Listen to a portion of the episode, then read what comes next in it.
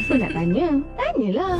Baik, jam ketiga inspirasi Selangor FM sarapan terbaik anda. Okay, Jit. Mm-hmm. Uh, kita terus lagi dalam apa nak tanya-tanyalah ni. Uh, hashtag orientasi limitasi. Kita masih lagi bersama dengan yang berbagi Ustaz Hafiz Hanifah. Ada yang tanya dekat WhatsApp, dekat Gonti ni ha. Mm-hmm. Ustaz dekat Gonti ke dekat mana? Ha, Ustaz dekat luar. Ah, tapi kami gunakan teknologi yang ada dan juga Ustaz akan sentiasa menjawab persoalan-persoalan anda. Tadi ada yang tanya pasal apa tadi? Uh, pakaian sukan ataupun seluar tight tu Ustaz. Ah, dia, dia bukan seluar kecil tu kan? Bukan? Lain. Uh, bukan seluar kecil tu yang mana? dia banyak tahu.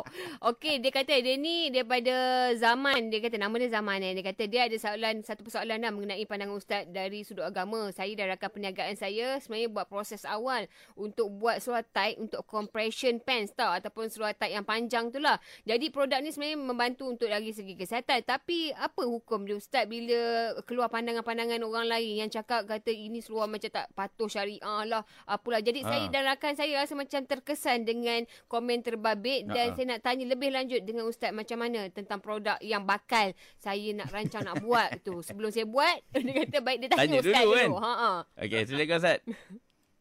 Baik, Alhamdulillah terima kasih kepada sahabat kita Zaman. yang bertanya. Mm-hmm. Uh, soalan ni macam hot juga, separa hot lah juga. Mm-hmm. Sebab ramai orang bertanya. Mm-hmm. Baik, sebenarnya hukum ni berbeza bagi lelaki dan perempuan.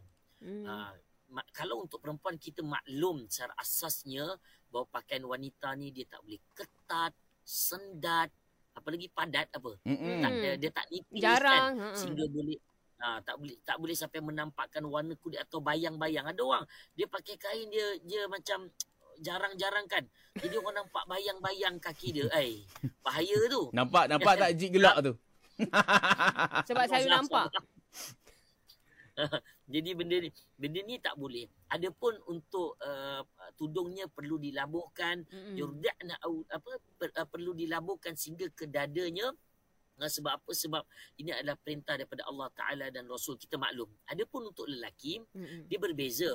Sekiranya pakaian itu ketat, seluar macam jean atau pakaian sukan tadi itu mm-hmm. dekat kaki kan. Mm-hmm. Jadi ianya tidak kepada haram tapi lebih kepada makruh saja. Hatta al-Imam An-Nawawi rahimahullah taala dalam kitab uh, Syarhul Muhazzab uh, syarah uh, kitab Al-Majmu' Imam Syafi'i dia mengatakan bahawa jika pakaian itu menutup warna dan mensifatkan bentuk seperti lutut dan daging punggung dan seumpamanya sah solat tersebut kerana telah berlaku penutupan. Ha, jadi jadi kaki tu nampak betul Tuan untuk laki ya sah tetapi dia lebih kepada hmm. makro.